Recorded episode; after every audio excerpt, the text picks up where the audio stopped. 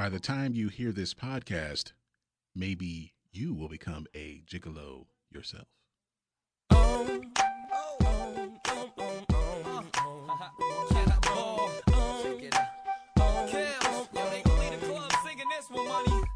a gigolo, spending lots of dough. You can tell the wide body sitting on foes. Uh, how I'm shining with the fresh, fresh clothes. Always surrounded by so many. I'm a gigolo, always on the go. Every time I turn around, I got another show. Lead a club with about three in a row. Jump in the six, cause I love it. Shorty, I only got one night in town. Tell me, baby, are you down? Bushes, we won't beat around. Bushes, we just eat 'em out. Feeling your mosquito blouse. Seven jeans, black and Lebanese. Head to her knees, please. If you ever need a bachelor from ebony, just rock to the melody. Got you in bed with me, I thought you would never leave. Wanna name me like A. Marie. You know the chain freeze, wrist be the same degrees. Tryna get little mommy in a thing of breeze. Only getting in for free if you came with me. Cause I'm a grown man, I be 2K. If I need a girlfriend, it won't be today. Nah, I'm not tryna be your man. Pit bones in my body. Rock them body, how they rock them like lottie dottie. Me and Kale's on the cottage. Wanna see you drop it, shout it. Ooh, wee. Tryna lead the club. I'm a with it. gigolo, spending lots of dough. You can tell the way the wide body sitting on foes. How I'm shining with the fresh, fresh clothes. All right, that's enough. That's enough Nick Cannon heat. There's two subreddits. One called Aged Like Milk, one called Aged Like Wine. Aged like wine, of course, are things that have aged well because wine ages well. Mm-hmm. Aged like milk, not so much. This one kind of This aged like there. milk. Yeah. It aged, it aged like milk. Oh my. I instantly just cracked up. Welcome to By the Time You Hear This Podcast. I'm Greg. I'm Ben. And we're back with another episode. uh, and uh, we're going to have some fun with this one. Yeah, it wasn't as long this time. Yeah. so um, we want to get into uh, you if you if you're listening to this, you already see the title.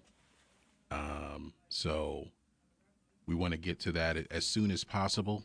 So because we're we're we're starting pretty late here, but we're having we're, Late. It's only 8 a.m. I'm kidding. it's whatever time you want it to be. but Oh, uh, we're gonna have some have some fun with this. Let's uh, let's look at the charts really quick. I think we have a new number one, and it is the Say So remix on the Hot 100. Say So remix Doja Cat featuring Nicki Minaj, produced by Dr. Luke. Under his new name, which, Oh yeah, what's his new name? let's see, I don't remember. It's something that doesn't sound like Dr. Luke at all because he's trying to fool us. Uh, Tyson Trax. yeah, Tyson Trax. He, yeah, he That's- really tried yeah. it, man. He really tried That's that's Dr. Luke, y'all. Uh, it, we see Lucas Gottwald credited as a songwriter. Okay. it. We know who you are. um, So yeah. Uh number two is the Savage remix yeah, by Megan Thee Stallion featuring Beyonce. that's gonna be her second career. She's gonna be a rapper. I think Yeah. she's wanted to do this forever. It's dark with the Carter's album. Yeah, it's she all was rapping. officially a rapper. Yeah, she's just she's straight rapping. This is, you know, hopefully she don't lose no fans over this, but this is her second career. Now on the song Ape Shit, uh I'm somebody on Migos wrote that. Wrote you her so? verse. I wouldn't be surprised. Had to. They had to have written her verse. Um, she has like eight songwriters. So, um, let's see who's credit. Okay, Pharrell, Beyonce, Jay Z, Quavo, Oh, nah, there. and Offset. they wrote her verse. good call. Good call.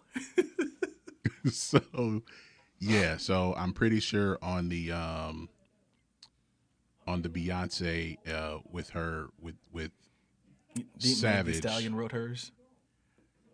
May, possibly. I mean, I would lean more towards that because she, um, Meg, Meg does write her own stuff. Mm-hmm. So, um, man, I'm trying to find the. Oh, the songwriters. Yeah. Okay. Here we go. Okay, we got a lot of them. Okay, so we got Beyonce, Meg, um, Jay White did it. He's the producer. Uh, The Dream. You know what? Uh, that sounds like a dream. Now that I'm thinking about it, that sounds like that could be the dream. uh, Part Partisan Fontaine. Uh, Jay Z.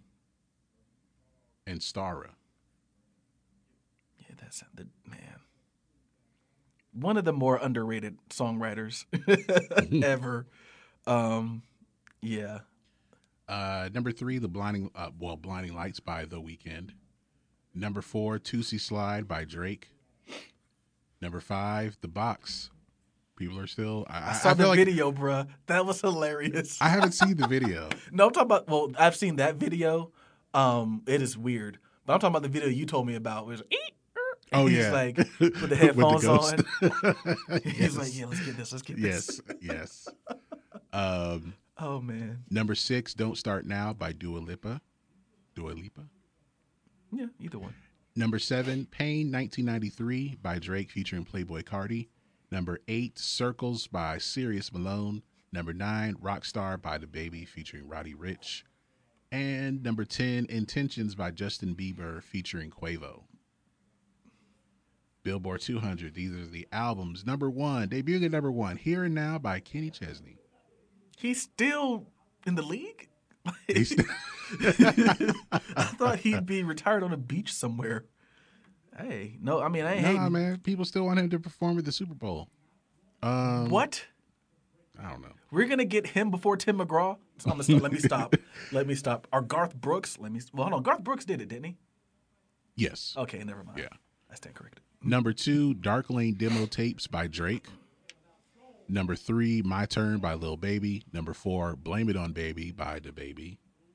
Number five, Eternal Ataki or Eternal Atake. I'm not sure. It's based on the like the cult. Taki sounds better.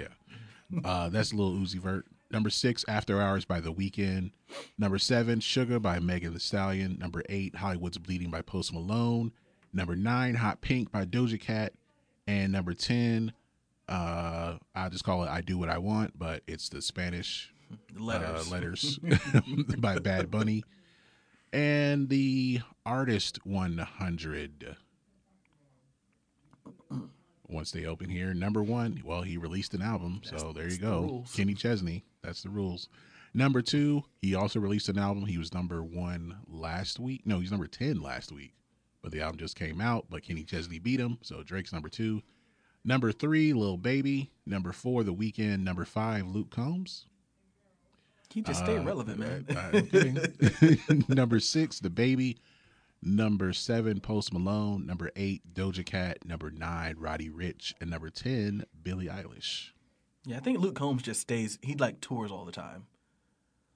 So I, th- I think that's why he stays relevant. He's just he's just always out there touring, drinking moonshine on stage. That's like his thing. So, uh, anything else we're talking about? Any news? Like, I mean, we've seen the the there have been some sing-alongs. Um, the IG battles have been going off. I don't. I don't. Isn't I can't remember Ludacris if the- doing one or something? Yeah, Ludacris is supposed to go against Nelly. Hmm. And some people were like, "Oh, it's Nelly all the way," and some people were like, "Oh, it's Ludacris all the way." Like it's it's probably closer than you think it is. Yeah, it is. I'm sure it is closer than we think it is. I think people real forget about like the kind of like that little second lap that Nelly did, where he did like um, it was only just a dream and Yeah. a few other things. I think people forget about When that. he was basically a country singer. Yeah, yeah. um, I think they forget about that. But I mean, like, I don't know. Like, I'm biased. I'm from Atlanta, Luda. So you know, Yeah. that's just you know. Um, I don't know if we talked about it, if it had happened the last time we recorded, but the Jill Scott versus Erykah Badu. We mentioned it. That did that one happen? Um, well, it, it's happened already. Okay. Um, a lot of people enjoyed themselves. I think people realized how extensive a catalog Jill Scott actually has. yep. Um, but more or less, it was a love fest well, because they, have- really yeah, they they respect each song. other and love Oh, each they other. do? Yeah. No, that's cool. I, I like So that. yeah, it, it wasn't Mannie Fresh Scott Storch. it wasn't that at all. Random, I'm just randomly sitting on my couch thinking about that and just start laughing. this is just an exhibition. So yeah.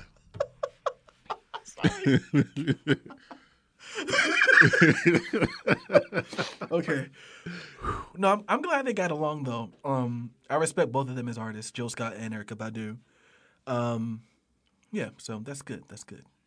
Um, just some articles I see on Billboard. We weren't going to talk talk about these because we didn't even plan on it. It's just some I'm seeing just now. But uh, um, Billboard is doing a, a New Kids on the Block's ten best songs picked by the staff, Uh, and it made me think of what?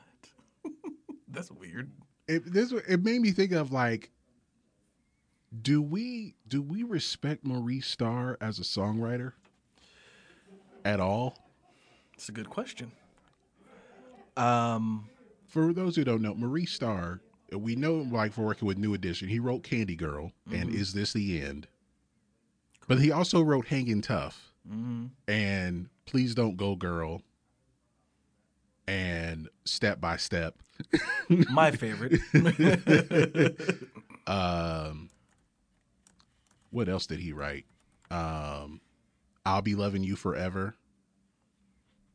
Because he, he thought, I think he saw Jordan Knight as the next Maurice Gibb, mm. or whichever BG was the lead singer. oh, you got the right, you got it, the right stuff. You he wrote that one. right Stuff. Man, those are some bangers. I don't. So like, it's funny because I don't hear him mentioned in conversations as as you know like a great songwriter. I don't hear Yeah. him talked about, but I never thought about. Because Like, he, made was, a ton he was writing all their money, stuff though. A ton of money off of New Kids on the Block, especially. Yeah, I didn't think about that. Um, I think that'd be an interesting conversation to start, though. But the thing is, how many people? Because I really feel like pop songwriters are so are so um, polarizing that either you respect them because of their ability to you know to churn out hits effortlessly or you think that they're a joke and i wonder if people are like well i mean he only wrote with like two groups so how good was he really Who but else? Who does else? it matter you know I, I guess who else during that time would we consider a joke? I mean, because he was. I mean, I, I guess in this case, he wasn't going to be mentioned among. I mean, he's not like Burt Bacharach or something, no or David Foster or Diane Warren. no one is david well according to david foster no one's david foster No one. Yeah. Well, yeah. No one is David Foster. um but i have to wonder though like Like he he made for a short period of time. He was up there as far as I think. I'm just guessing as far as how much money he's making off of the hit songs. Mm-hmm. But long term, he hasn't. He's been mostly forgotten about. yeah. as far as as far as his songwriting. I mean, people mm-hmm. remember New Kids on the Block, but it was this black guy from Boston writing all their songs. I don't know. That's something I never thought about.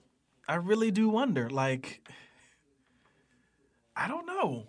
I I, think it's it's worth the conversation though. and he was the one like like as far as in the the the boy bands the, the where they have the different personalities and everyone sings you see it with with new edition but it really took off that those the the the archetype or stereotype um whichever vocabulary word i'm supposed to be using it started with new kids on the block as Where far he yeah he pins them down as far as like you're this you're that Yeah. this. yeah it, it really took off with them and because of their success then there's NSYNC and Backstreet Boys and 98 Degrees Yeah. and Five and uh Take O-Town, That, Take O Town. yeah. I had to explain to Kendra how big Take That was. They weren't that big in America. in the UK. I was like, they are huge. They're Like yeah. that's why they're sitting in in Bentleys and like they were by the time that um um what's the song that whatever I said that song by the time Uh, that song came out back they- for good. Back for Good they were at their where NSYNC was at the end that was their that point where they're like yeah this is about it we're going to break up soon and you can just see like the personalities. I'm like, I'm looking like Robbie Williams, like who he's gonna be the one that breaks out Yeah. here. Where are the others? I don't know, but Robbie Williams is gonna be huge. just like looking at that, he was. It was interesting, but yeah, yeah. They, he he did set the. He kind of you know. Yeah, I mean, there's no. I mean, is there a Lou Pearlman without Maurice without a Maurice Starr? Yeah, I did find out something that it kind of disappointed me, but then eventually I, I, I was able to, to get over it because it, it happened a lot more than I anticipated. Mm-hmm. So I remember an episode of Cribs Yeah. with Robbie Oh Williams. yeah, it wasn't. And even- it, like he lived in a castle. yeah, It was like, oh, he's a huge pop star, huge, bigger than I thought. yeah, But that wasn't even his house. yeah. But He was on two episodes, wasn't he? probably. I think he had his one in, in the UK, and then he had a house in, in LA. But I couldn't find the one in. I feel UK. like maybe only 20% of the time it was actually their house. Oh yeah, maybe even less. Not even their cars. Like, No. it was you. What was funny though is you could not get away with that now. Not now. No. Not I now. remember an, um, an episode with Redman, and it was his actual house. house, his apartment. Yes, it was like a townhouse somewhere. Yeah. like, with like a. It was a townhouse in. Jersey. Yeah. He had he like one of his cousins was sleeping on the floor, and He was like, "Yeah, they're gonna see the real me." I was like, "That's great. You need more of that." That I really appreciated it. so yeah, um, it'll probably be hard to do research on Maurice Starr. There's not a lot to find, even though he uh, he of course had to have a, a boy band with his own son in it called Perfect Gentlemen, and they wrote a song that sounded like if LL Cool J was like I Need Love LL Cool J was like maybe 16 Mm-hmm. 17 it was uh, an LL Cool J styled song if he was still in middle school Oh, geez. that's what this song sounds like talking about homework. Let me stop. um so yeah um anything else you want to talk about before we get to your earworm of the week No, only that I'm just now I'm gonna start trying to look into Maurice Starr because I've never even I never considered that that he could be considered one of the better pop songwriters because he you know he didn't really work with a ton of different groups right and he really stayed inside of his lane. But what he did well, he did well. So it's just Yeah. like, can you really hate him for that? You know? and he wrote songs like the new kids on the block stuff you would not think that he wrote those songs Yeah. You would not. You you yeah. And not that I'm to the hipsters out there, I'm not comparing him to Bob Dylan, but Bob Dylan only wrote folk, but we consider him one of the greatest songwriters of all time. Just saying. Yeah. You don't have to be diverse to be a great writer. You just have to be a great writer. good writer's a good writer. So yeah.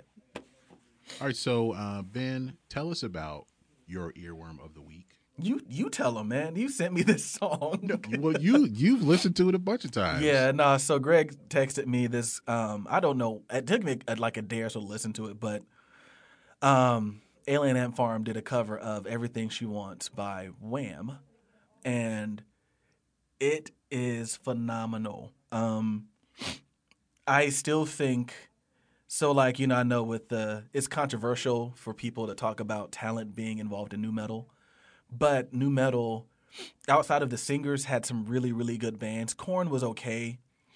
Um, Phil actually was a very average bass player. Um, David Silveria was a really good drummer, and Munky and Head are actually good guitar players. But like bands like Limp Bizkit, amazing. Um, in my opinion, though, the band that beats all of them, and I don't know who agrees with me, I think it's Alien Ant Farm, man for man, musician wise. Those guys were one of the best rock bands to not be big out of that era. They're they're so good. And if you don't believe me, listen to their first two albums. Um, the second of which was produced by the DeLeo brothers from Stone Temple Pilots, and you can hear their influence. Um, but this song, like they just kill it. Like they're so they're so tight, like a like a '80s drum machine record. Like it's, it's you know that's an electronic song, but like they're so good, they're able to just keep it together. And trust me, this is not studio magic. I've seen them perform live. They can do this live. I've not seen this song live, but I've seen other stuff live, and they they can pull they could pull this off easily. So I don't believe this was like a all right, guys, we're gonna chop this take together. it wasn't any of that. They were killing it. I love this band. All right, so this is uh, Alien Ant Farm's cover of "Everything She Wants," originally recorded by Wham. and we'll be right back.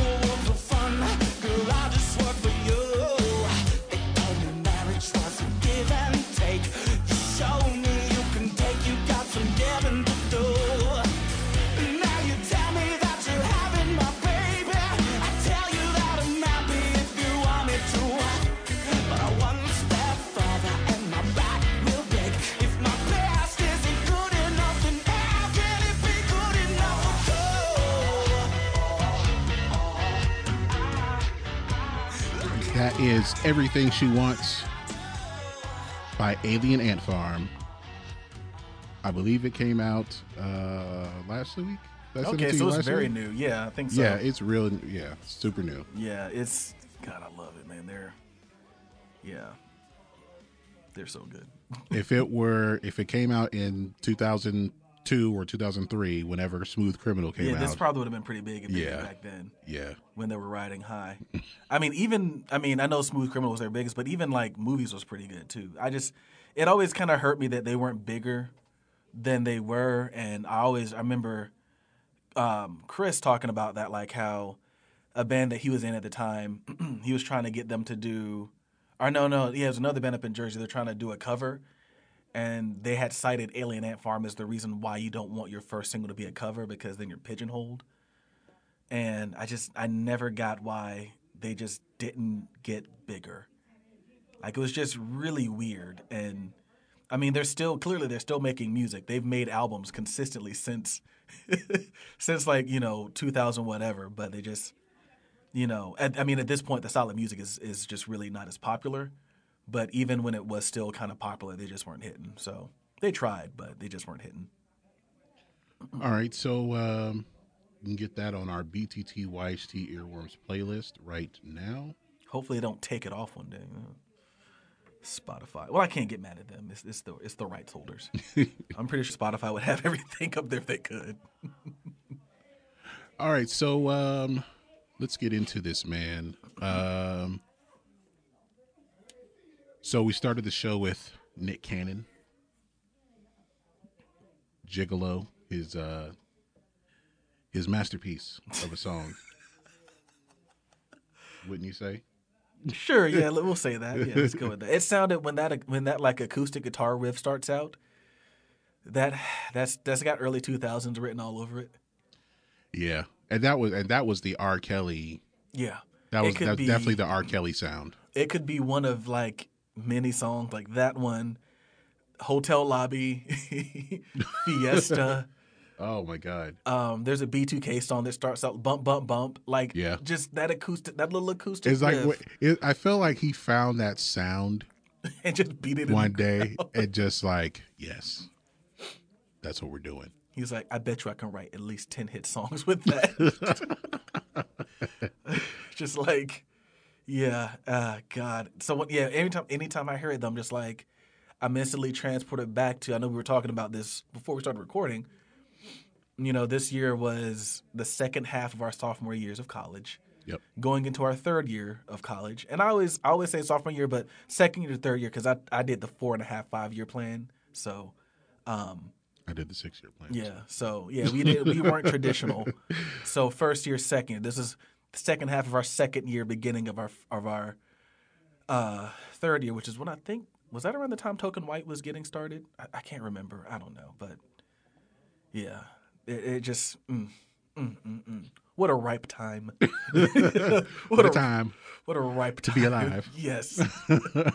Crazy things happening. I miss college. So uh, we're doing our one hit wonders, continuing our one hit wonders series. We're doing it because five one hit wonders, two thousand and four. So, um, yeah, let's get into it. Ben, why don't you give us your first honorable mention? All right, so um, going with the song that I don't even think I was jamming to it when it came out. I, I didn't discover it till later. It's uh, Mis-Teeq, and the name of the song is "Scandalous." Um, I think this was in Catwoman. Yeah, I think that might have been when I heard it. Um, yes, I've seen Catwoman, the whole thing, um, and I enjoyed it. Even though I understand it was a bad movie, I'm not daft. I, I know it was bad. Um, I believe these these young ladies are British. Yes, I believe this is just a really cool song. It's got like nice little beat to it. Um, I feel like these sorts of beats were really big around this time. Very reminiscent of In the Club, which I think came out like maybe a year or so before. Um, I know that was my first year of college, I believe that came out. Um, and then, of course, it was ripped off. Well, not ripped off, let me stop that. Um, but it was in um, heavily borrowed, let's say that, in the Ashley Tisdale song, Be Good to Me but it's just a, it's a great beat. So I mean, I can't you know if you're gonna rip off, rip off from the best. It's just a really good song. and uh, for those who don't realize it, it is produced by Stargate. The written and produced by really, I didn't even realize that. Okay, Stargate being the producers that were like really big with um they worked with Ne-Yo, they worked with oh god, they were like really big around that mid 2000s to like the and 20 Wiz Khalifa. Oh yeah, yep, yeah. They were well, okay. I didn't realize they did this one. This was early for them then. Yeah, oh man, they're just making a name. They're like, yeah, we got to do this one. It's gonna be in that Catwoman movie. It's gonna blow us up, man. It's gonna be the new Halle Berry Catwoman movie. And then they saw it like, ooh, uh, this was also included in Grand Theft Auto Five. I don't think I played that one. Is that the latest one? No, Oh, okay, well, is it? yeah, five is the latest one. Yeah. So okay, so nine years later, it's yeah, that move, that game is really old. I remember before I met my wife when Matt had it, and we would be hanging out at our old apartment playing it, and yeah, and I look up and I'm like, there's still like that game's still like forty bucks. like, drop the price, man. But yeah, they won't. I think about buying it every day, but then I'm like, what if they release another one? I'm just not ready for that. I'll Uh, be mad. another little piece of trivia here um, is included in Armani Code perfume commercial, and also it was included in Catwoman because the film's theme song was going to be "Outrageous" by Britney Spears, but she broke her knee during the video shoot. And it was oh, wow, okay. So this is so this is basically how the song became a hit in America. Oh, because yeah, because of the movie, yeah. So yeah, um, charted at number 35 in America, but it was number one on the UK R&B charts, number two on the official UK singles charts, uh, number four in New Zealand, number three in Ireland, number three in Scotland, number nine in Denmark, number nine in Australia. So it had that international flair, international appeal. Yeah. Such a good song. So yeah, Scandalous by Mis-Teeq. Um so my first honorable mention, uh this is a song that um the first sound design I did in theater was for a play a musical called Three Postcards. And my sound my my board operator I was I was a designer. It was my first design, but I'd never used a soundboard before. But someone was doing the operating for me, and her name was Sandy. And all through the the tech rehearsal process, she kept singing this song, and it annoyed me because like that song is so stupid, but it was a hit song, and uh, it shows the power of Nelly. Did it And grow on you? huh? Did it- I'm guessing it grew on you. Uh, No, I, I'm still not really a big fan of the song, but it shows that his power made a song popular, and it's "What the Hook Gonna Be" Uh oh. by Murphy Lee.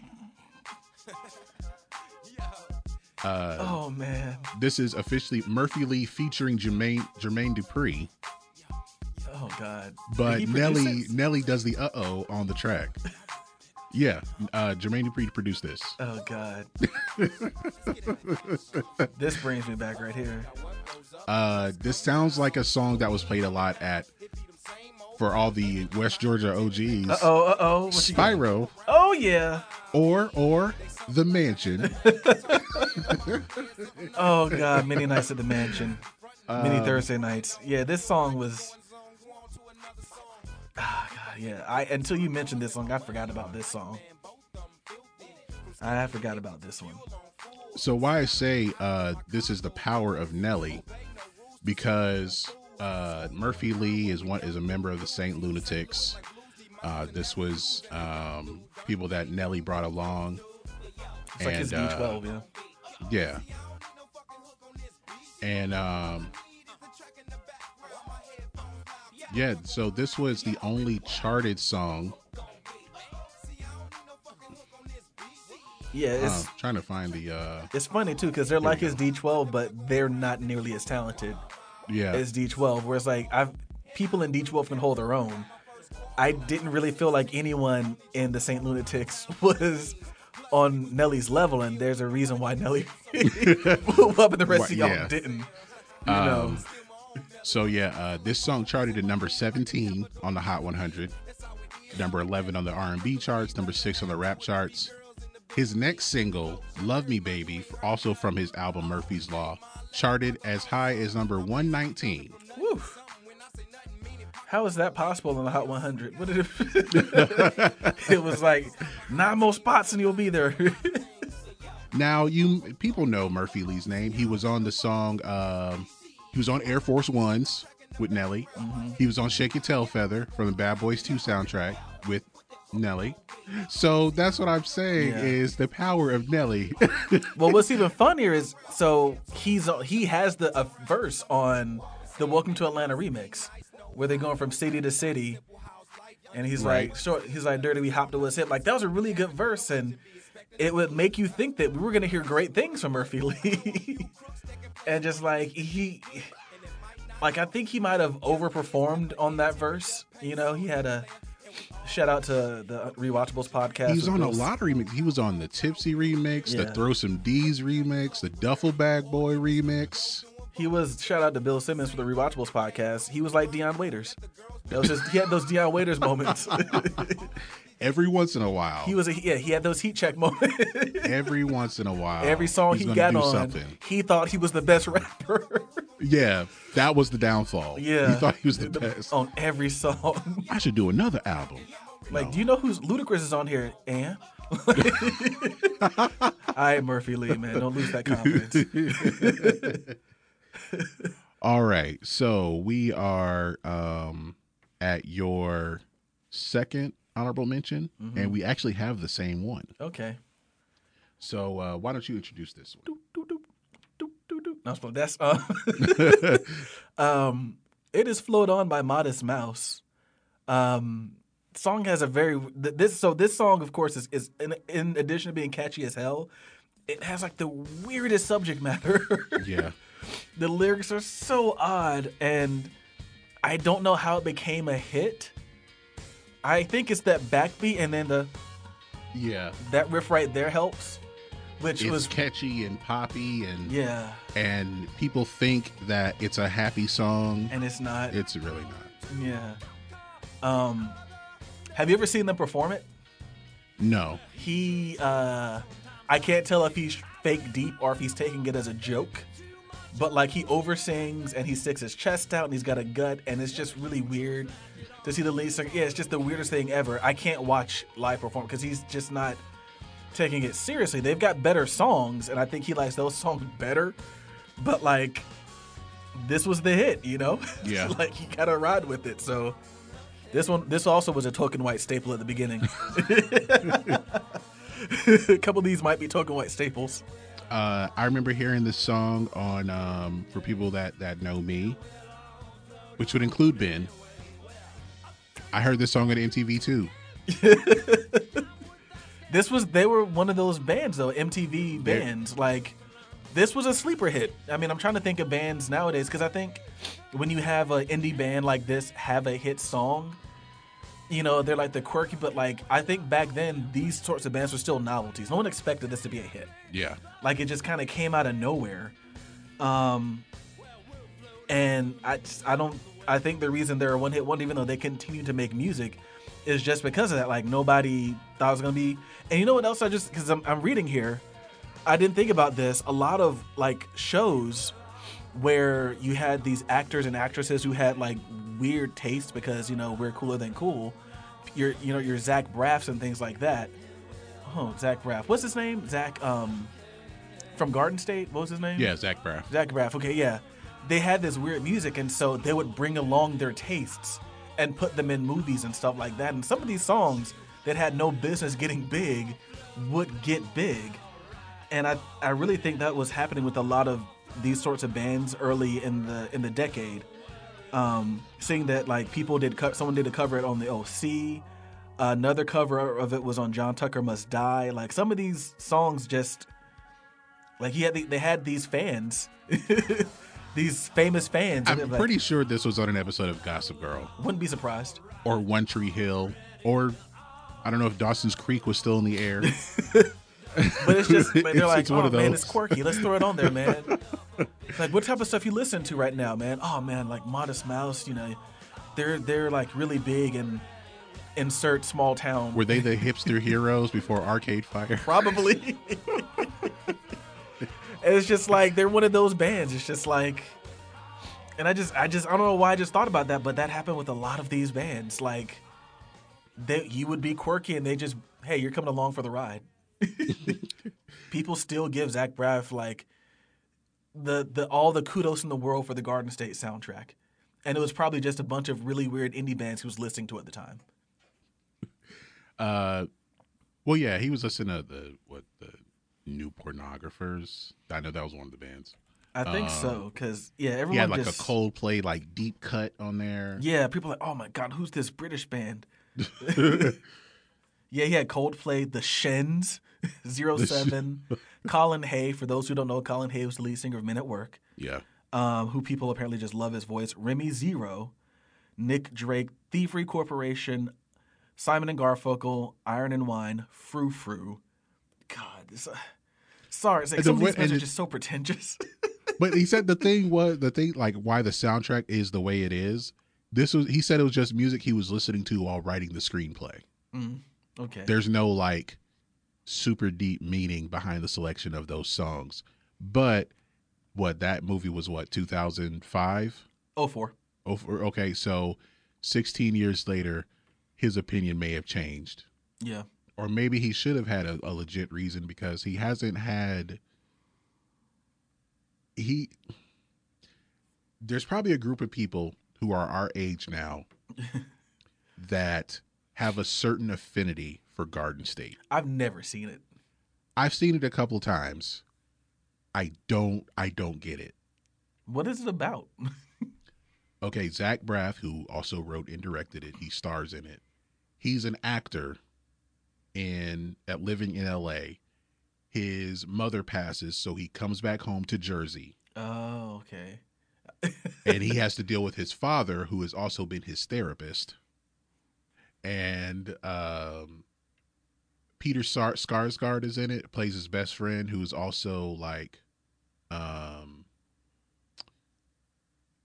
he's, he's kind of a he's doing random things, Mhm. and then Natalie Portman is in it. This was way before. Way before Black Swan. It was way before she became a superstar. yeah. Way before she became a superstar. Um, or it's probably the in, the indie thing she was doing between Star Wars movies. Holy yeah. crap! Okay, I didn't know she was uh, in Method Man. Yeah, Meth, yeah, Method Man Gene plays a Jamaican. I think. Okay. No, wait, that was a different movie. He plays a, like a bellhop or something. Okay. Yeah, I've never seen it. I always just it's just one of those movies where I just hear a lot of I don't and I feel like this is a derogatory term, but hipsters talk about it like people whose whose I use it derogatorily, if that's a word. people whose opinions I have to take with a grain of salt. You know, for better or worse, whatever. I just, you know, sometimes when they're on their own, when they're off, it's a train wreck. So yeah, Okay. Um, we're at number five, right? number five. Your number five. My number five. Um, this is a song that almost actually fell outside of the top five because it doesn't get good until like maybe a minute in, and that is Franz Ferdinand, "Take I'm Me gonna Out." fast forward a minute. Yeah. Like it's a good song. It's just a little weird at first. You're just like, all right, that's weird. But then when it like kicks into gear at this part, and I'll be honest, like it's a really cool slowdown. I'd be curious to hear them do this live if they really, really nail it right here, because it's kind of hard to keep together and do a slowdown at the mm. same time like that. So, man, funny story though. Down in Florida on spring break, which I guess it had to be 04. I don't know. Maybe 05 after the song had become a hit. Saw a band play this song and they nailed it. Um, really, really good. They really they nailed the slow down. Of course, you know this song is this song is, in my opinion, driven by bass and drums. The guitar players, um, other than the wow, like they don't have that much to do. It's it's about that driving bass line and the drums really kind of just because like if you think about it, like that's kind of a house beat with that. It's it's a slower house beat, but it's kind of like a you know that's meant to get people dancing. Almost makes you wonder why they didn't make this the whole song. Uh, this is another one of those songs that was um, that I heard on MTV too. yeah, Uh, it's one of those that kind of crossed over Mm-hmm. into MTV. Um, oh, I use this as a, and I, I want to play a little bit of it. There is a. Uh, do you remember when I did the uh, sound design for Stop Kiss?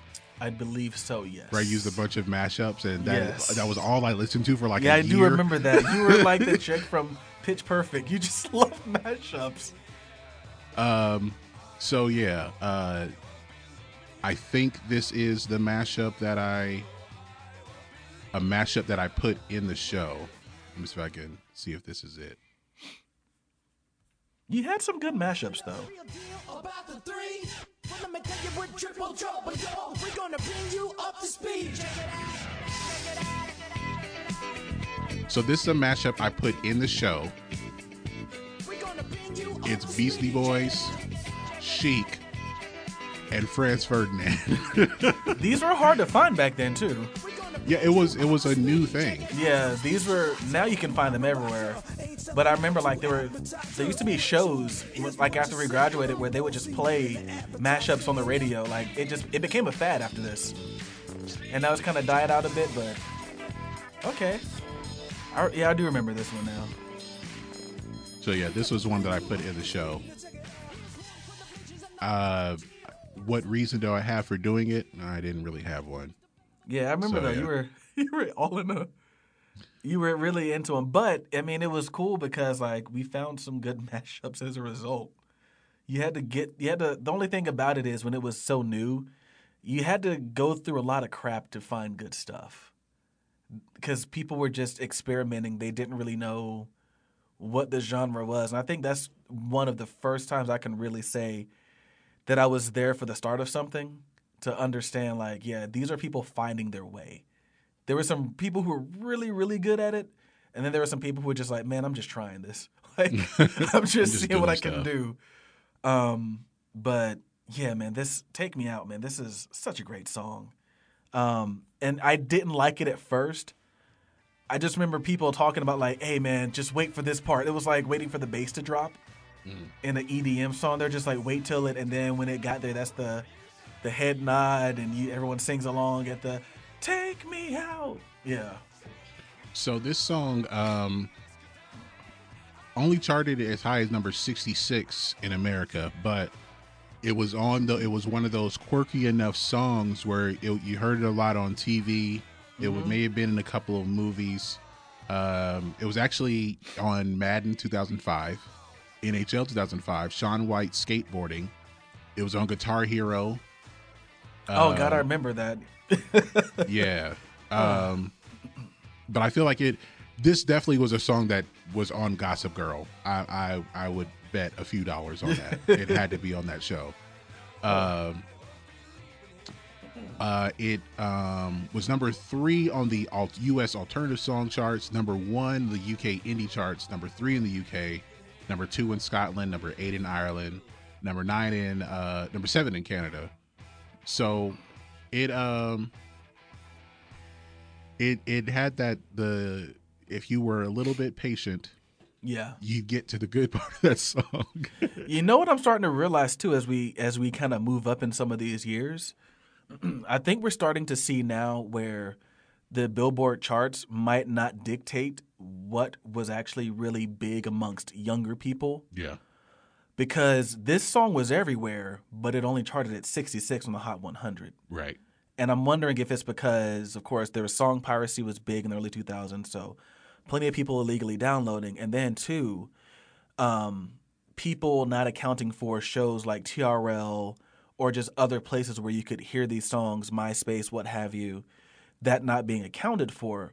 Um, because you know, and I'm not going to go too far off here, but I think of a band like Paramore. Paramore is huge. Paramore did not have a top uh, actual Hot 100 hit until Ain't It Fun. But by that point, they're one of the biggest bands in the world. yeah They're doing it without being on the radio. You know, same thing with like Miley Cyrus until a party in the USA. So I think what we're starting to see here, and it's going to be very interesting as we continue to move along. Some of these songs that were huge, but only moderate on the charts. Yeah But everyone, like, if you go into a pl- in a bar and play "Take Me Out," everyone's gonna know that song, and everyone's gonna be singing that "Take Me Out" hook at the top of their lungs.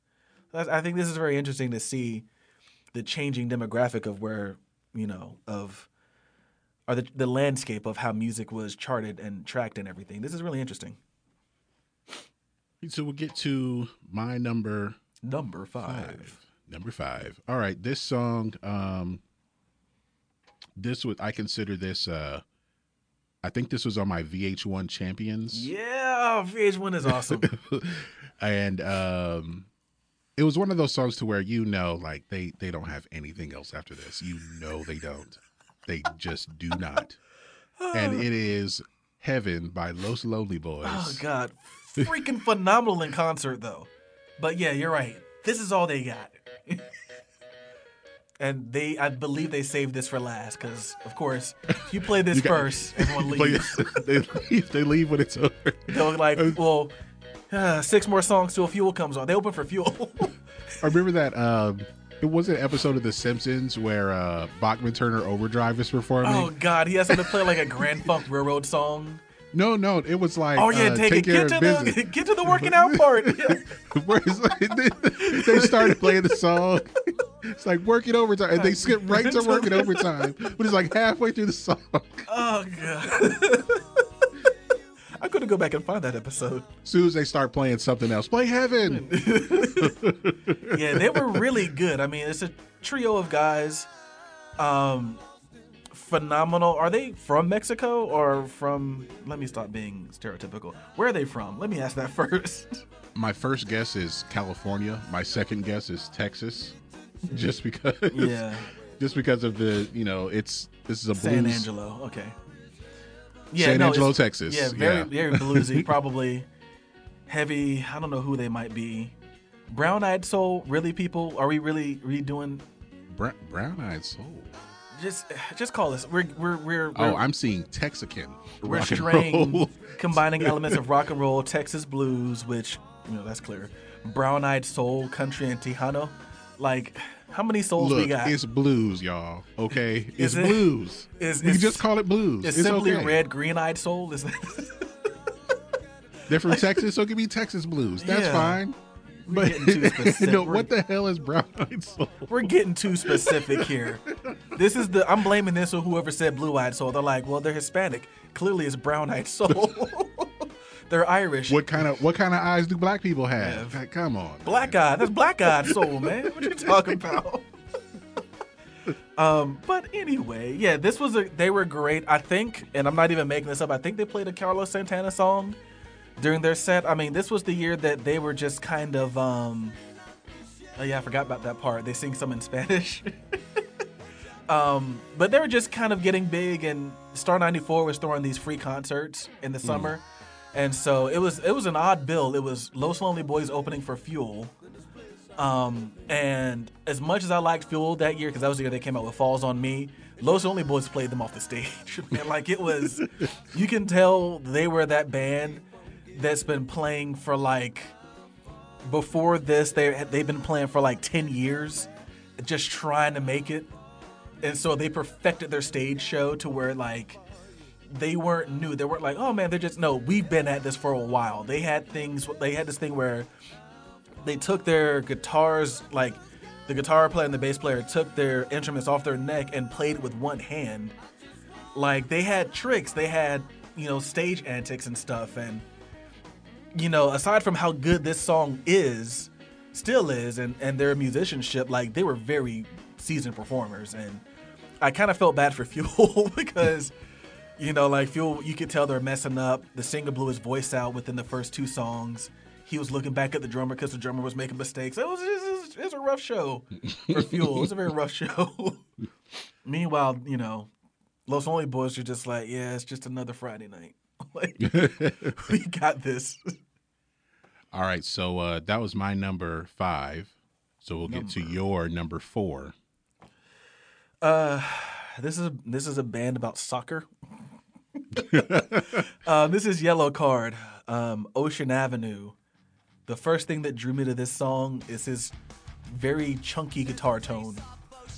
Um, I what I've been playing guitar for maybe six years at this point, maybe five or six years. Been playing for over twenty now, and I remember um, trying to imitate his guitar tone. Like I loved the way his guitar tone sounded. And yeah, that's what drew me into this song initially. Then after that, I just started to notice everything else the drummer overplays, but he's still pretty good. Um, yeah.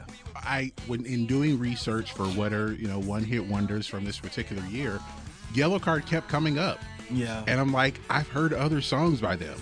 yeah. But I'm, I Um, don't know how big their other songs were. I, I preferred Way Away. Yeah, I, know, to, I to remember Ocean that's the song that you, yeah, you preferred that one. Um, I, mean, know it they had, a- only you know, hope. That, the, the the violin player was more prominent on Way Away. so that was, so let's talk about that for a second. Has he, has a punk band ever had a violin player? not before, not since. They're like the it's like Dave Matthews Band with punk, like like it's just so like it. And I mean, like, hey, I give it to them. Like they're probably thinking, like, yeah, let's you know, let's be a little di- bit different here. Let's throw a violin player here. And it's kudos to they made it work somehow. Um, they made it work.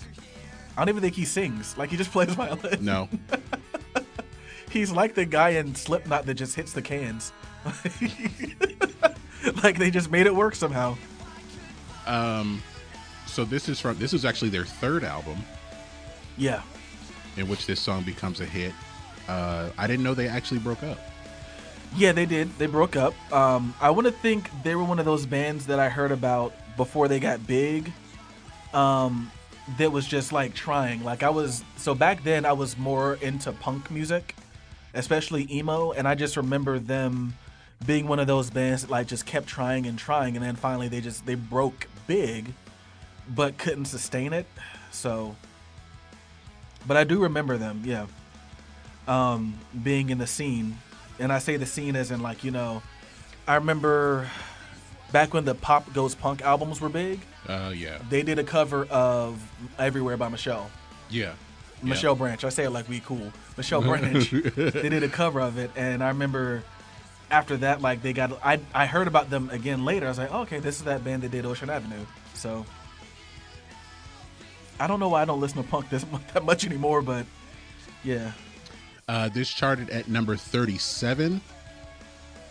And uh, the highest it charted, it, it was number 13 on the mainstream top 40 as compared to the adult top 40. And uh, we still haven't done the show about, we're trying to differentiate, differentiate these charts, especially yeah, we need to American do that one day. Yeah, um, yeah, and it went double platinum. and they had a black drummer with dreads, and he played really, really freaking fast, like really, really fast. I thought he overplayed back then. I still think he overplays, but I mean, it works for them. So you know, yeah.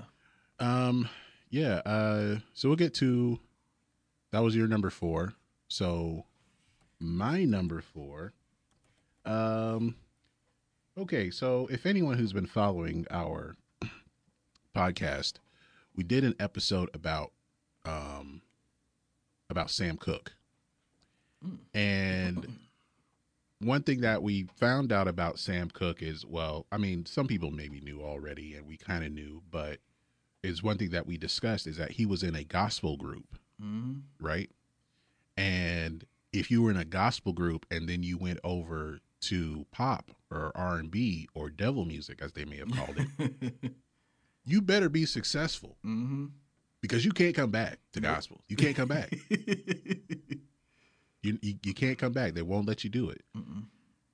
This artist comes from probably the biggest gospel family yeah, ever in the entire world. they're like the Jacksons of gospel. they're the, they're the Jacksons. They're the Jacksons plus Osmonds plus the Wilsons. That's the Beach Boys.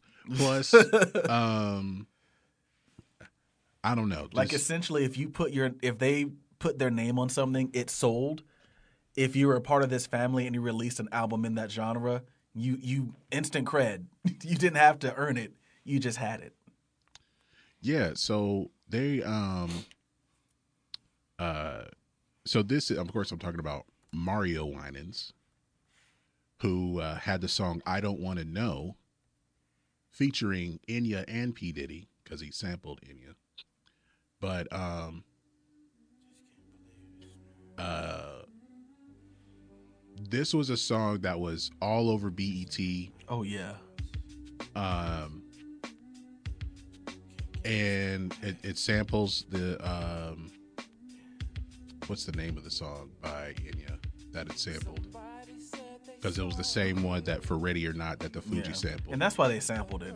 Bo-. Boa de Chea. I don't know how that if it's or Boadicea. I don't know how it's pronounced, but uh, sim- same sample as the Fugees used. yeah. Um, The Diddy special. yeah. Uh,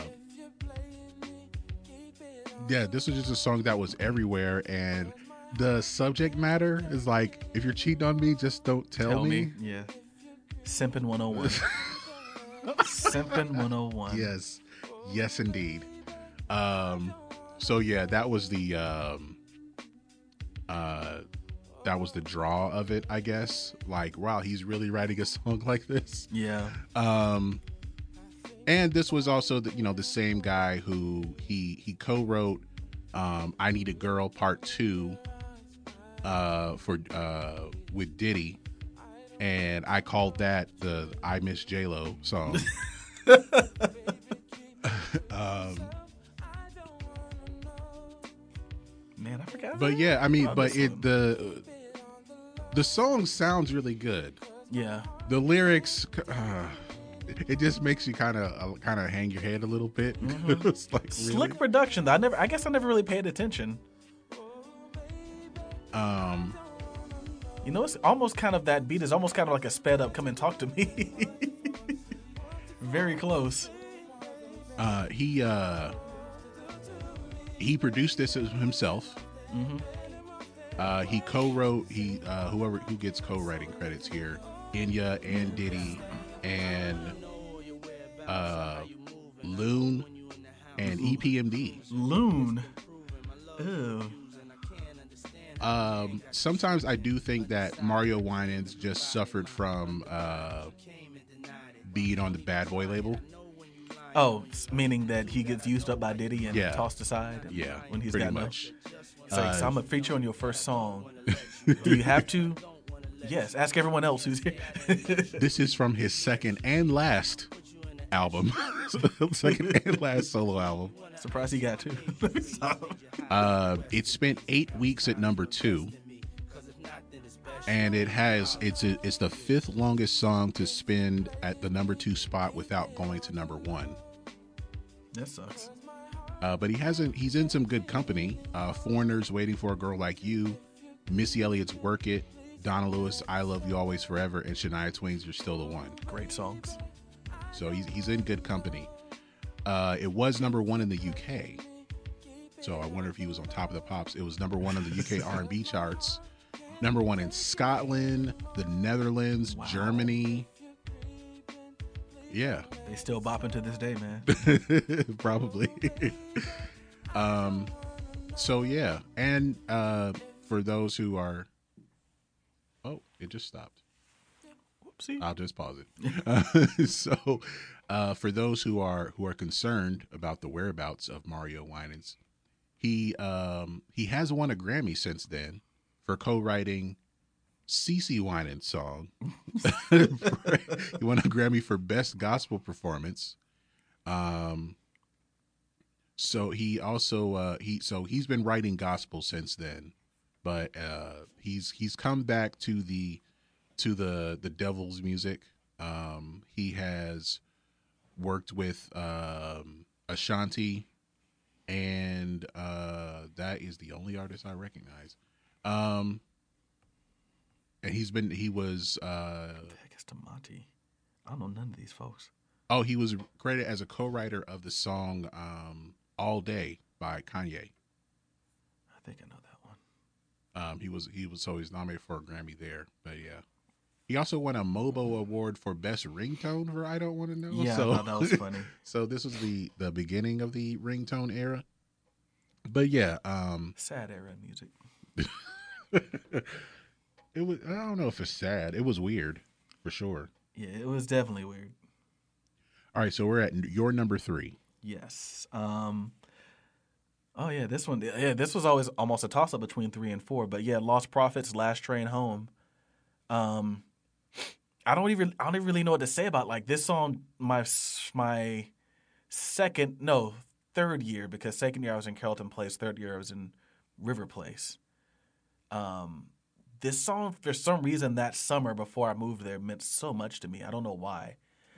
Um, I'm trying to take myself back to how I was feeling then. And I feel like that's going to happen a lot more with some of these songs as we do these years where we were in college, where music became an even bigger part of our both of our lives. I imagine. I have some bad news. Why? Is it not anywhere? It's not on Spotify at all. They probably took it off because he uh he did stuff. Oh yeah, yeah, yeah. Yeah, they probably True. took it off. True. But they didn't take off R. Kelly. oh God, I I'll guess play. I'll play it from uh, from YouTube. he's what? What did uh? Oh God, what Bill Burr say? He's a uh, hundred million dollar whale. you just sit there until somebody calls you because you can make a hundred million dollars. oh, Bill Burr is brilliant. Um, so yeah, what else can you tell us about this song? I'll try to pull it Um, up. Well, I mean, it was it's written in drop C for literally just for one part. You actually didn't need to go down that low for that. Um, incredibly hard song to sing. He gets it very high. Um, yeah, just something about this song. I don't know. I mean, just it was yeah. This song. I just remember just this song meant everything to me that year. um, probably because I was a simp. I don't know. I'm sure it was a simp. Was this? I think this was around the time I was dating Clarissa. No, was I dating Clarissa? 04 would have been yeah, that would have been the time. I was a simp. Ugh. Um, but yeah, this was just a really fun song to song to listen to. I think we tried to play it once. Um, let's see. Let's let's let's see what their article has to say. Did they? I wonder if they took them off of uh the internet. No, I'm kidding. Um, so yeah, it's from the album "Start Something," They, which they don't have a was- Vevo channel. I'll tell you that. Yeah.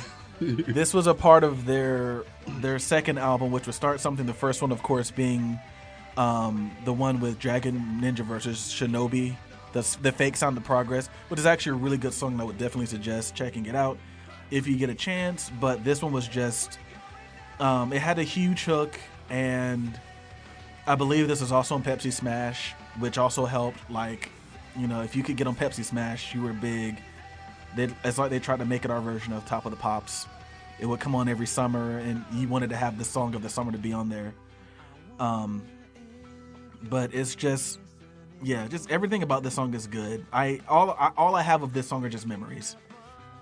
Like that's and those that's all I can put into words to describe the song. Just the memories that I had.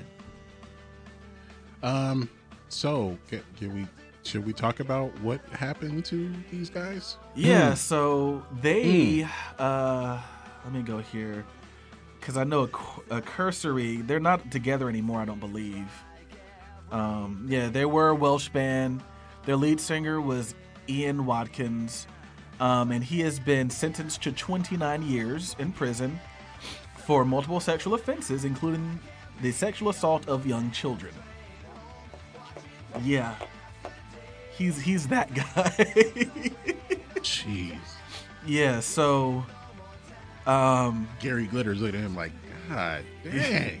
professionals have standards. Let me stop. Let me stop. But like seriously, like it's pretty messed up. I mean, it's Yeah. like and as much as and this is gonna sound like I'm making a bad joke, but he was more than likely what happened here is he was an artist that wasn't big enough to cover this up.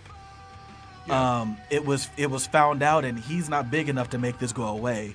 Like an R. Kelly, who was big enough to make this go away because everybody around him was making a ton of money, and who wants to stop the gravy train? It was only when they were like, yeah, he's not really worth it anymore. Now we throw him under. Um, but yeah, that was his thing. Um, happened in December 2012. He was charged with conspiracy to engage in sexual act with. Uh, I'm not even gonna read this. It's so disgusting. Yeah, yeah. This is Yeah, it's pretty bad. Yeah. But yeah, that's, you know, yeah, it's crazy. But and hate me or love me for this, I am I am a person who is able to differentiate because look in the past of the majority of musical acts in history and you can find some pretty bad stuff. Um I don't have to like the person to like their music. I don't have to ha- I don't have to like the person to appreciate art because essentially that's what music is. Music is art. So, and I'll leave it at that. all right. Let's just move on really quick here. So, uh, my number three.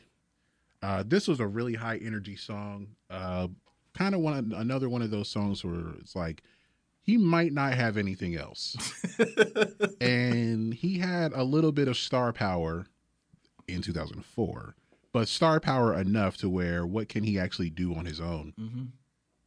And uh, he he's done a couple of questionable things. Not like Lost Prophets, not like Ian No, Watkins, not not, like bad. him, but a couple of questionable things since then. And this is "I Like That" by Houston. Oh man, this song. Uh, hearing this song again earlier today, it's like, man, this sounds like this was on the NBA Live soundtrack. was it? I I don't know. I'm gonna pull it up right now, but I feel like it was. It wasn't. Well, at least I don't see it listed here as, as being a part of it. But yeah, it it should have been. Oh man, this song. Anytime I hear this song, man, I, all I think about is Chingy. Yeah, Like he was the he wasn't even the biggest artist on his own song, man. Like he's overshadowed by everybody. um, Y'all don't even remember what he sounds like. this was produced by Trackstarz. Um, they are known for they work with Ludacris. They work with Beanie Sigel. Um, Bone Thugs and Harmony, they sound like Tyrese. they sound like an uh, producers of their time. Yeah, Like I don't think they were probably able to really like this sounds so much like the early 2000s like it hurts. yeah. Oh god. Oh god, I see what he did. yeah. I didn't know he did that. Holy crap. so man. um this was this was in 2005 so this was like less than a year um less than a year after the song comes out. Uh he suffered an emotional breakdown tried to commit suicide uh by jumping from a hotel window while under the influence of pcp Holy crap. uh, he was the, his entourage was able to stop him and they brought him down to the first floor of that hotel and he ended up gouging out his left eye with a plastic fork What in The world. I see pictures too. That is insane. and uh, he was sent to rehab in london while in london and then uh, then when he went home he was stressed out by the music industry and i mean if he felt he was stressed out and this happened I'm we're looking at 10 months after the song came out. Just the song, right? And the who knows what else was going on leading up to that song coming out. That's and this was this was a hit song. I mean, it on the Hot 100 it, it got to number 11 Yeah, this was it's a big Um, song. and it was number 4 in, in New Zealand, number 5 in in Switzerland. But this was uh, this was a hit around the world. Yeah. um, and he was in London when this happened. So if he was on, you know, a tour, some kind of promotional tour, perhaps, but just the the fame and having to deal with all of that, who knows who's ready for whatever when it comes to the music industry. That is so true. So this is definitely a cautionary tale. Mm-hmm. Um, and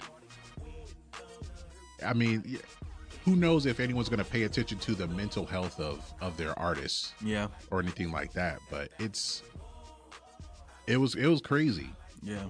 That uh, like because you I because I I read about it like years later because I'm wondering like man what happened to Houston and and then I find this out And it happened, like- less than a year after his song becomes a hit. He's our age.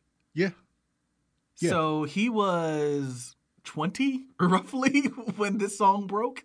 Yeah, 20, 21. hmm Ah, yeah, yeah. He's only a year older than me. And He's a few months older than me. I would have yeah, so that's that's insane that holy crap. Yeah, we would have yeah, that would have been crazy to be that big at that young. I mean, he looks young and it's because he was. Yeah.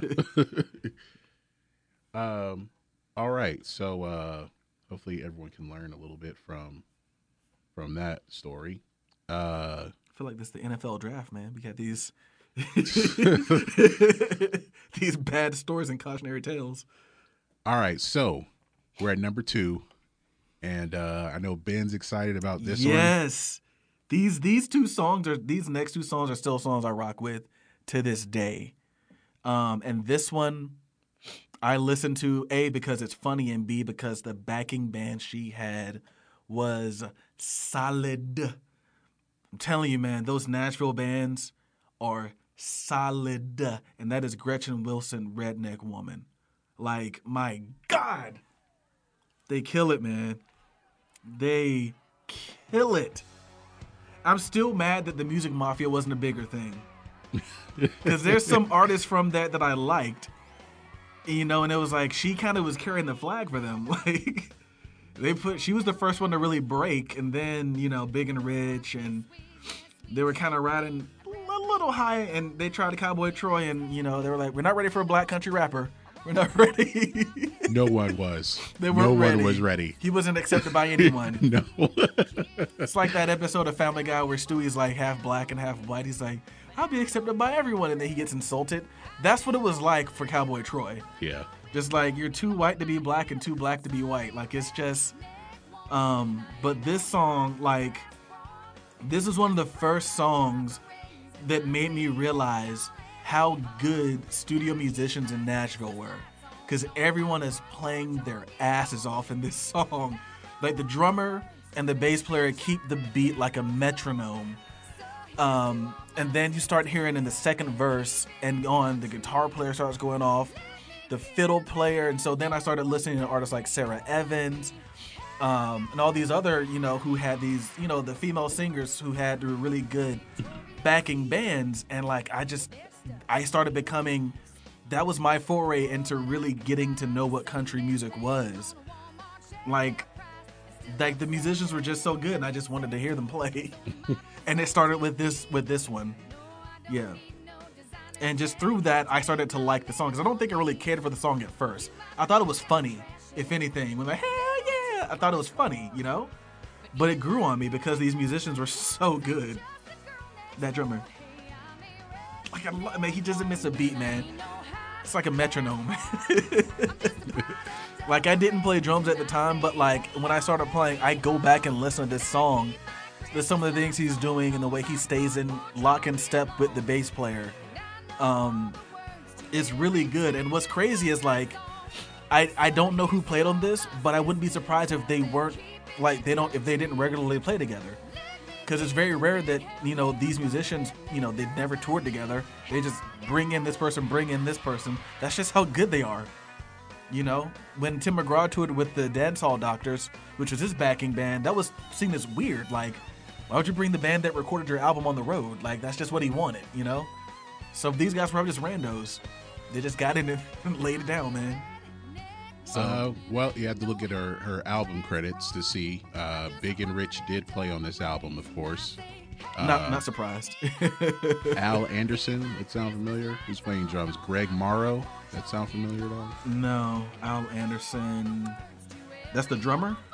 Uh, Al Anderson played the gut string guitar. Oh, he played. Okay, yeah, I saw he's a Greg guitar player. Morrow played drums, I wonder if he. and he looks like he played drums on everything because he was the only credited one. or Morrow. Eric Darken, credited with on percussion. Yeah, he's a drummer, session musician, uh, born in Ripley, Tennessee. ACM Drummer of the Year. Oh yeah, he's okay. So he's he's known. Um, he has been playing since 1990. It looks like that's when he's he's been appearing on stuff since. Um, born in Ripley, Texas, Tennessee, and raised in Memphis. My God, a lot of great music out of Memphis. Um, yeah, he's been playing with everybody. Amy Grant, he was on some of her stuff. Oh God, he's been playing since '81. My bad. Yeah, holy crap, Tony Caldwell. Yeah, he's he's been at it for a minute. He's Deana Carter, 38 special. Whoa. yeah, Dixie Chicks. He was on. He played on Wide Open Spaces. Dixie Chicks. So yeah, he's yeah. I I recognize a lot of the stuff he's on. He was on Fly, which is um, the album that really broke the Dixie Chicks. Um, a, a country band I really respect, especially for their willingness to to speak their minds. Uh, so with this song in particular, it was the num- number one on the country charts, number twenty-two on the U.S. charts. That's her as far as the pop charts. So it's her highest charting um, on the um, On the pop charts, on the pop 100. charts. She's had a couple. Here for the party was number thirty-nine. Yeah, but this is the song everyone knows. Yeah. Um, she also won a Grammy for this song. I I mean it's you know she's she's a good singer, um, and I think she was so she became one of those singers later in life that started doing covers, and some of the covers she did she's really good on. I just I I, I don't know like she just hasn't panned out, but I mean really no one from that group did. You know I, I don't know. Like I said, I, I just wish that they were bigger. I thought they were they were bucking the system. They were like, you know, that bro outlaw country before it was, you know, big. I think a lot of people kind of just copied them later Mm. without giving proper credit, or, or I could be off, but that was my observation. Like a lot of people copied them and just like never gave them the credit they deserved. Like, I mean, if you really think about it, um, Save a Horse, Ride a Cowboy, kind of the first of its kind from what I remember. Like it was really the first of its kind, and everyone's kind of been ripping on them ever since, and not really giving them their due credit. And I don't like that. All right, so um, Hold it now. That was the jam back then. Hold it now. all right, so um, that was your number two. So Yes. my number two is actually the same as your number one. Ooh. Let's talk about it. So uh this is a little song called Cold by Crossfade. Oh yeah. I do remember the first time I heard this song. I thought it was a joke. I'm not gonna lie. This was back when they were still running commercials on TV promoting singles, and they were promoting this song, and I was just like, I didn't like the way it sounded, which is funny because it was produced in his house. The whole album was produced in his Yeah, I, garage. I remember one of the, the the the thing that I remember about this song in particular when you you uh, you introduced me to this song is that you said that the song was produced in their house yeah. as and when they got signed to a label which looks like it was Columbia they didn't change anything it was released it as, is Yeah. So I laughed at the the guy in the hat that's just singing this part right here. like I thought it sounded corny at the time, but it grew on it grew on to me. Um like it's a straightforward song. it is another it's a token white song. We played it a couple times. Um, luckily, shout out to Matt Graff who's out there in California. Hopefully, he's listening to this episode. Um, it really got kicked up a notch when Matt joined because he could play the solo. I, I was just like, I'm pretty sure if I tried to learn it, I could play it, but I was a lazy guitar player, people. I was a lazy guitar player, so I'd never learned the solo. and it's not a terribly difficult solo. There's a there's a tough run at the end of it that I would just when Matt would play, I'd be like, wow, like he would hit it flawlessly. but the funniest thing to me about this song is the video. It's the ultimate fu to his ex. Like he's like, I never meant to be so cold. While in the video, he's continuously being cold to her. Like she comes in the house, he won't look at her until he plays the solo when he goes and looks her right in the face and he nails the run at the end of it while he looks at her and then walks away. like there's a part where she's like she lays in the bed and she like pounds the bed because she's upset and she hits his guitar. Like it's it's so funny. Like it's the funniest thing ever. Okay, I I've, I haven't seen the video in Oh, a long time. hilarious. Like, okay, at a point she picks up a picture of the two of them and throws it in the toilet, Yeah. and then she takes a toothbrush and then walks through the lead singer. Yeah. like they're just in the house playing and yeah, it's just to me it's just funny. Uh, this was the woman was played by Beau Garrett, who you may have seen in Fantastic Four: Rise of the Silver Surfer and Tron Legacy. Didn't see either. Uh, she was also on The Good Doctor. Um, what else is she doing? What else is she doing? Uh, she was on an episode of Glee. Okay, so did have you ever heard the remix they did of this? no, They did a remix. is it a dance remix? It's a rap remix no, we're not. No, no. where no. they someone No. they don't rap. They get a someone else raps, but they take the um that song "Why You Treat Me So Bad."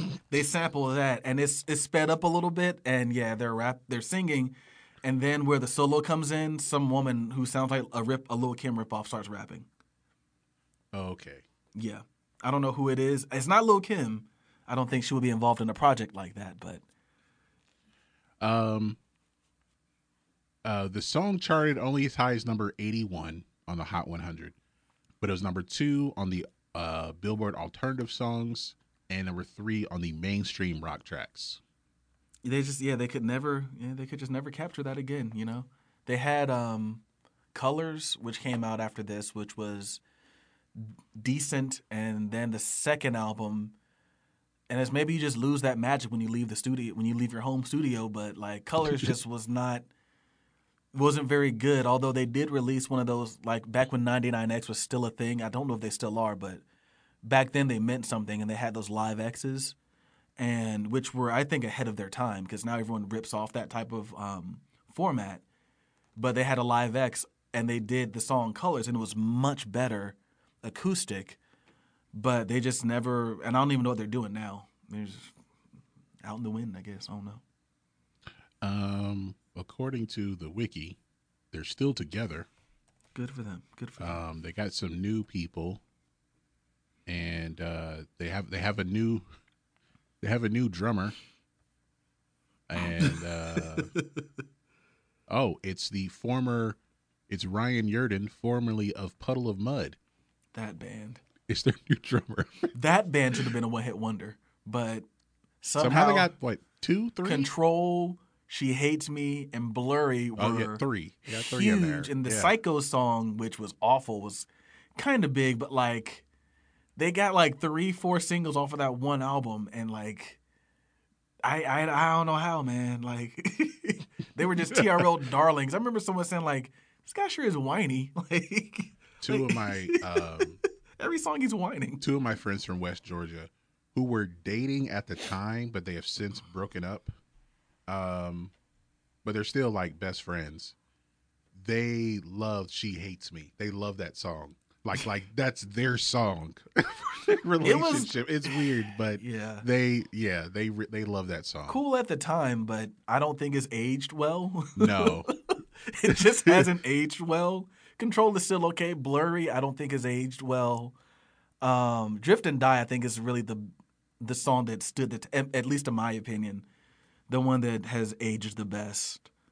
Um, I used to work in a pizza restaurant when I was in high school. Pizza K. No, I thought in you high school. oh, high school, high school. Okay, okay. and um, they would play what the uh, I can't remember what the rock station was in Augusta. It was something like 90, 95 Rock. That's what it was in Augusta, and um, at least once an hour, Control was played. That At song was once an hour. everywhere, man. Talk about if you want to talk about payola, that was a band that was discovered by um, Fred Durst, and I'm pretty sure he put all of his weight. He was in the video and everything. He had clout. He had clout yes, he then. had clout. He, had broke clout. He broke Staind. People don't like to Yeah, admit that, but right, like he right. brought them out the Family Values tour. Him and Aaron Lewis did Outside. Aaron Lewis was clearly a better singer than him, but he sung background vocals on it, and it blows up. Like it blows up. He had clout. There's a video I'm gonna show you later of them talking about like why rock music has died, and they're like, no one is willing to be a rock star. And he mentions Fred Durst. So like, you might have people hated him, but he always made sure he stayed in the news. Ergo, his band would stay. That is why Limp Bizkit. It is not a coincidence. They're one of the biggest They're- bands they of that era. They were bigger than they probably should have been. they really were talented band, horrible singer, but he he he lifted them up because he was everywhere. yeah. People don't wear red New York Yankees caps because of him. I tell you about the, the black kid who dressed as uh, Fred Durst at Celebrity Day when I was in high school. God, he wanted to be him. Did he? It's probably because of that "In Together Now" song. But it was kind of lazy. Like all he had was the red Yankees cap, and he had a guitar which he could not play. Oh jeez. oh man, So- that's something I never thought about though. The clout of Fred Durst back then. Um, so we'll get to my number one, and uh, there's an important message at the beginning of this song. Ting drinking is very bad. Yo, I got a fake ID though. Yeah, oh God. yeah, Oh God. yeah. Um, so this song, One. Here comes the two. uh, who who produced this song? Because I believe the song had to be whoever produced this was influenced by Grindin' Oh, they had to be. It's a it's Trackboyz. Track Boys. It's a clear. I'm not. I don't want to say a ripoff, but what I say, it borrows heavily. Yeah. from um from Grindin', which is a top ten beat all time, maybe for what it for what it did. Like it was very sparse. You think about it, like it was just that for the verses and brought in a little bit something for the choruses, but yeah, but one thing I didn't realize here, and um, what where people may not have realized for a short time, like right now, Atlanta dominates hip hop yeah, yeah. for about a three year period, two or three years. St. Louis dominated hip hop. J-Kwon, yeah. Nelly, Murphy Lee. Mm-hmm. Chingy's from St. Louis, isn't he? Yep, Chingy is from St. Louis. Yeah. right there. Which they're just like I guess I didn't realize until I watched Ozark. Outside of St. Louis and Kansas City, it's pretty country out there. Like it's because I was like, why y'all talking about y'all country? Y'all from St. Louis? and it's the result of this. Um, I mean, it's it's it's there's some cyclical things in music. We've mentioned this um, a few times where hair metal came up uh, when a band like Van Halen or Guns N' Roses, especially them, Yeah. Guns N' Roses came up. They're based out of LA. And so all these record companies are sending Oh, yeah. A&R guys to LA to find the next Guns N' Roses. And you get all these clones. yeah. it's kind of like the if you ever seen the House of Cosby's cartoon Mm-hmm. Where this guy keeps cloning Bill Cosby, but each Cosby is worse than the next one. oh God. that's how it was with with the with those hair bands. Yeah. And maybe that's how it is with with St. Louis rappers oh, because Oh yeah. Well, I, I, don't know anybody from St. Louis right now. No, me either. I mean, it was, that, and that'd be a really interesting subject to discuss because you've got all the hair metal bands from the Sunset Strip, you've got all the grunge bands from the West Coast because they were just trying to find anyone, and then you know you've got these rappers from St. Louis, you got all the Bankhead rappers and East Atlanta rappers, not East but West Atlanta rappers that came from either Bankhead. Or you have the southeast ones that came from like Riverdale. Like they were just plucking these people. It's like you're from here. Can you you can you can rhyme a bit? All right, come on D4L. Let's get your single. Let's get your song. Um, that doesn't happen as much anymore. But back then, lazy A and R's, man. Like they were just either we found you because you're from the same place or you know somebody, i.e. Panic at the Disco. Panic at the Disco got big because they knew um they knew Fall Out Boy. I mean, it's, it's the truth, and there were there were the uh, and honestly, I really believe that's why the Killers got discovered because those two bands at that time were two of the biggest bands, you know, around, and the Killers were they're both Las Vegas bands, and I think like they got discovered because of each other. Same thing with the Cab, which was a, a ripoff of Panic at the Disco and Fall Out Boy. That just they had you know some success, but like yeah, people were probably in Las Vegas just hey let's find a band. Let's, you know, we found the Killers. Let's, oh, Panic at the Disco. Okay, cool. You know, uh, Pete Wentz. All right, cool. Let's get this going. Let's go. Let's go. Like, yeah. Um, so yeah, that was my uh, number one. Um, a little thing, some things about it. Featured in the films "Breaking All the Rules" and "White Chicks" and "Soul Oh, White Plane." Chick. Soul. Oh, oh man. And I feel like it's one of those songs that Soul Plane. now it's going to be one of those songs that um, white movie producers throw in when there's a party scene. Oh God, yes, it's that. It's that movie. It was featured in the film Project X. If I don't anyone I saw remembers that. Uh, this is the end. Great and, movie. Uh, Sisters. Amy okay. Yeah, that So that's actually a pretty it, funny. it is turned too. into uh, basically a um, A party a, song. meme. Yeah. Um, even funnier, I, I I never heard the unedited version until maybe like a year or two ago. Mm. I didn't know he said everybody in this bitch getting tipsy. That that threw me back a bit. Like I didn't realize I was like, whoa, what the fuck? like, why so harsh, J-Kwon? Um. So yeah, that'll do it for our because five one hit wonders, two thousand and four, the year of our Lord. um. So we'll get to my earworm of the week. Uh. Where is it? So mine is also a cover song, and it's one Ben has heard before. Um, I am one of two people that uh, are fans of Amber Mark. Uh, she has been on the earworms in the earworm segment before.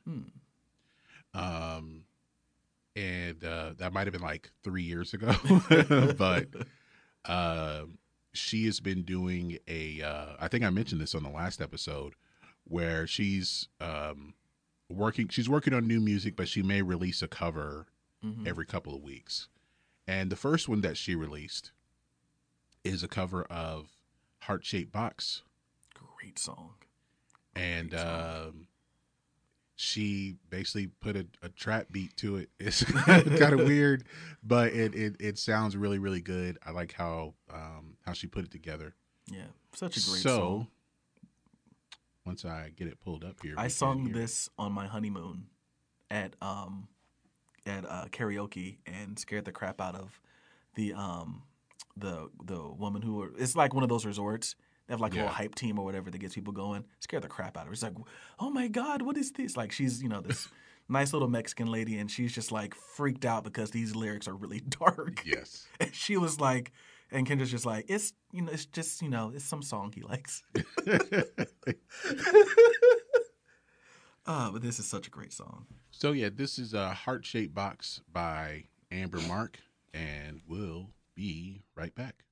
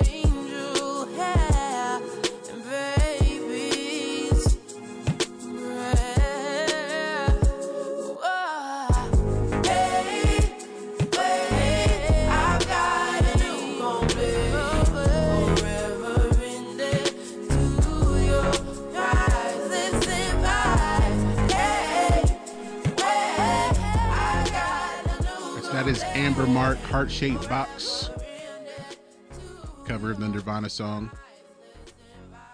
Um, she came out with, I guess, an EP, I guess you'd say, called 1894. Uh, it's on there, or you can just get it as a single. Yeah, this really just goes to show how good of a writer he was when you can just take this song and and throw it into this genre and it still sounds still sounds good. Yeah. Um, did you see when uh, when uh, uh, Courtney Love was trying to say this song was about her? No, I forgot who it was she was calling out, and she was I guess I'm not surprised by that. Really. yeah, she called somebody out on their Twitter saying that this song was about her, and I'm just like, you're so vain, like you're so vain. Just let your let let your husband rest in peace. No. okay, it's because he died that we even know who she did this. is. I, I, I mean, I, I do have to wonder, like, does her career, you know, this whole pop off like that, you know? I mean, like, let's just be real, and I'm not going to carry this too far. Would you be surprised if someone told you that Kurt Cobain wrote Celebrity Skin? No, Like, exactly. Not at all. I would not be surprised if she was just like she had that in her back pocket.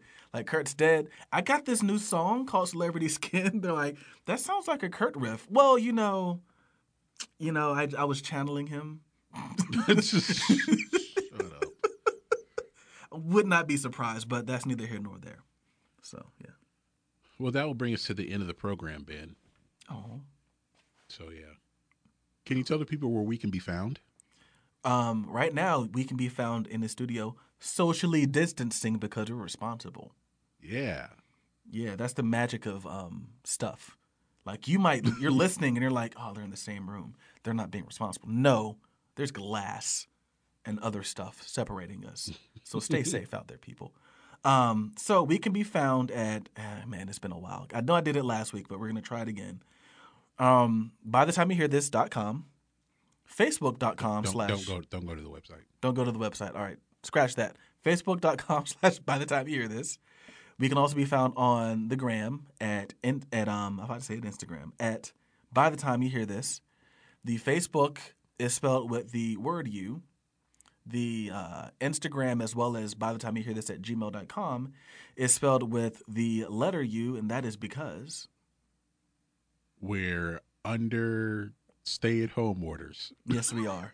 I think we are. Did did our our um, fearless leader in charge are, are I, is it I don't over? know what Kemp is doing. I don't either. I don't. I don't either. He, Um, he was going to open everything up. He's like, you know, we're going to extend it through June, but the clubs are like, yeah, we're open. So I don't know. I don't know what's happening. We'll see. I read. a- I read a, a Twitter post that said, um, "We basically just decided we were bored with this and that it's over."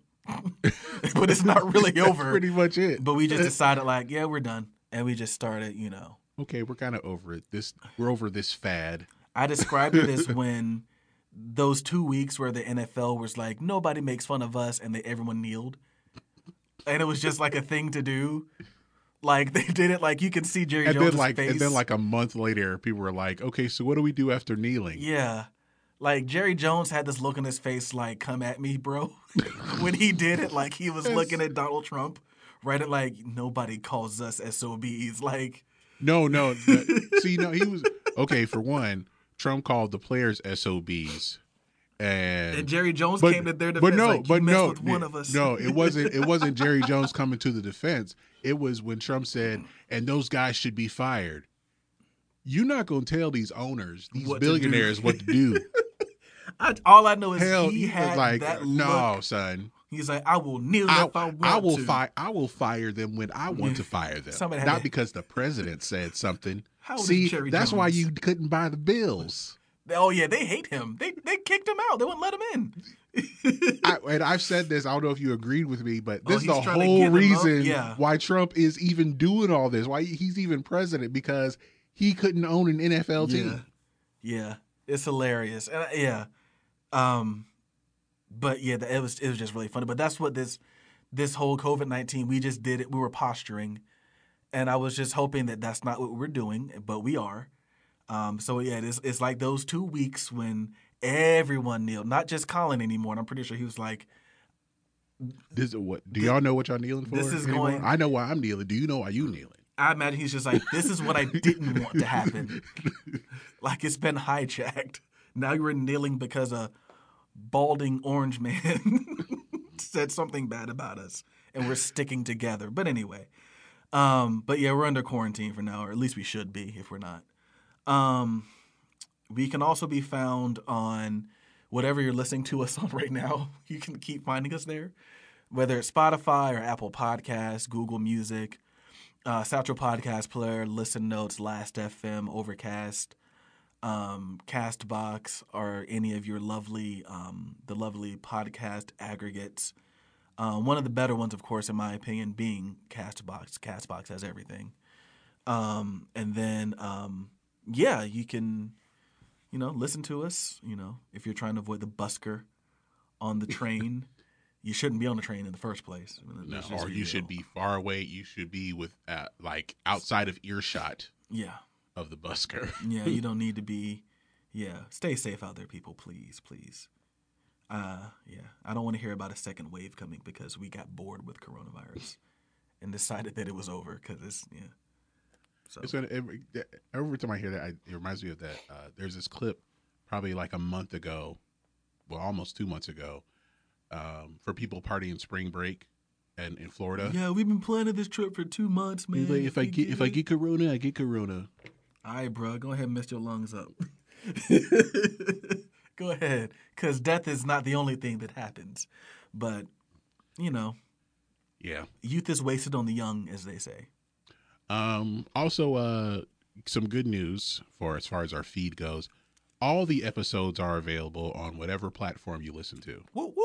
So you can listen to all of the episodes. You can go all the way back to the beginning, all the way to number one.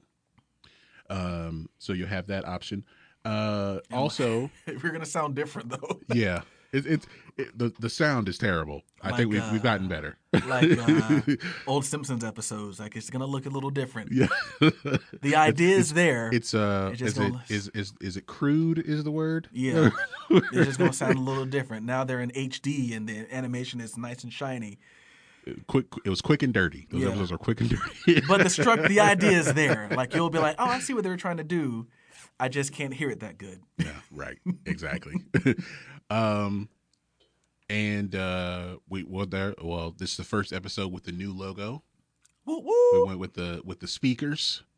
Um, it was a unanimous vote, two to zero. Speaker box. um, so yeah, uh, so we have a new logo, uh, an updated logo, um, I would say.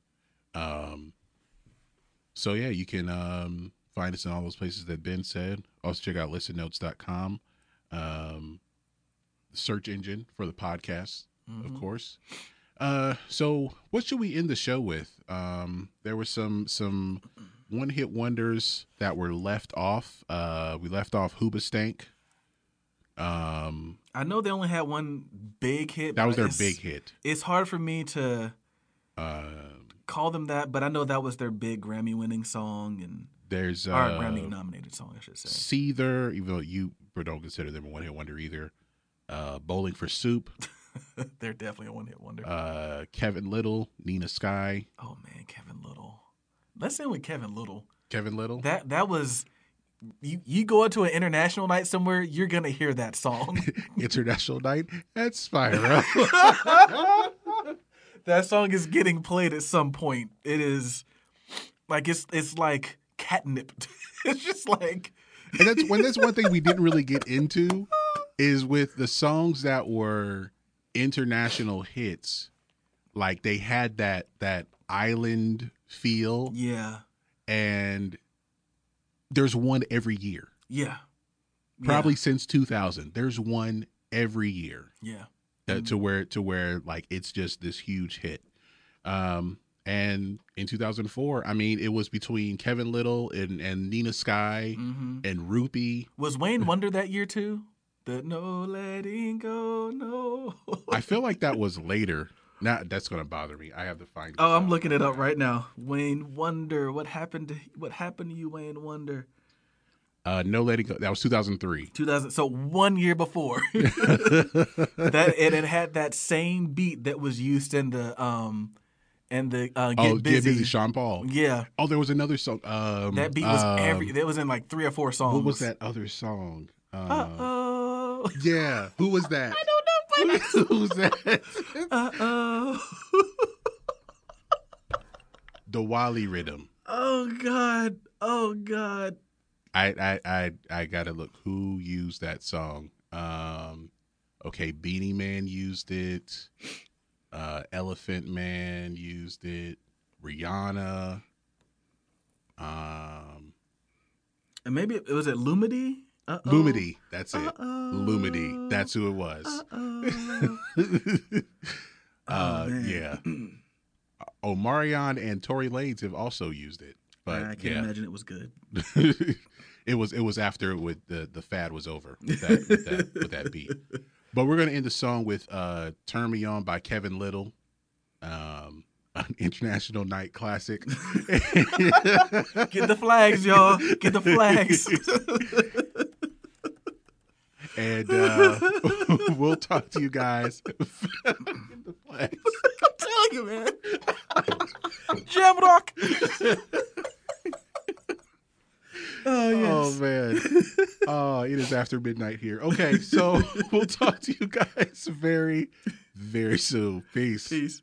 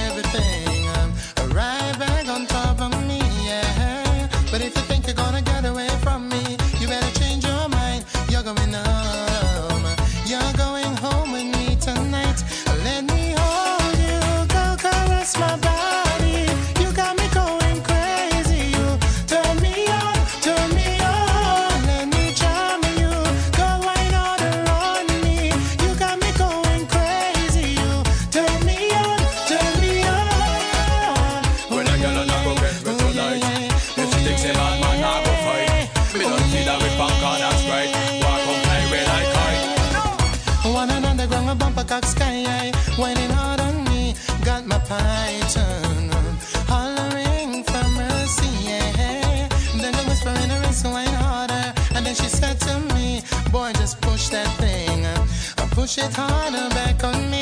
So let me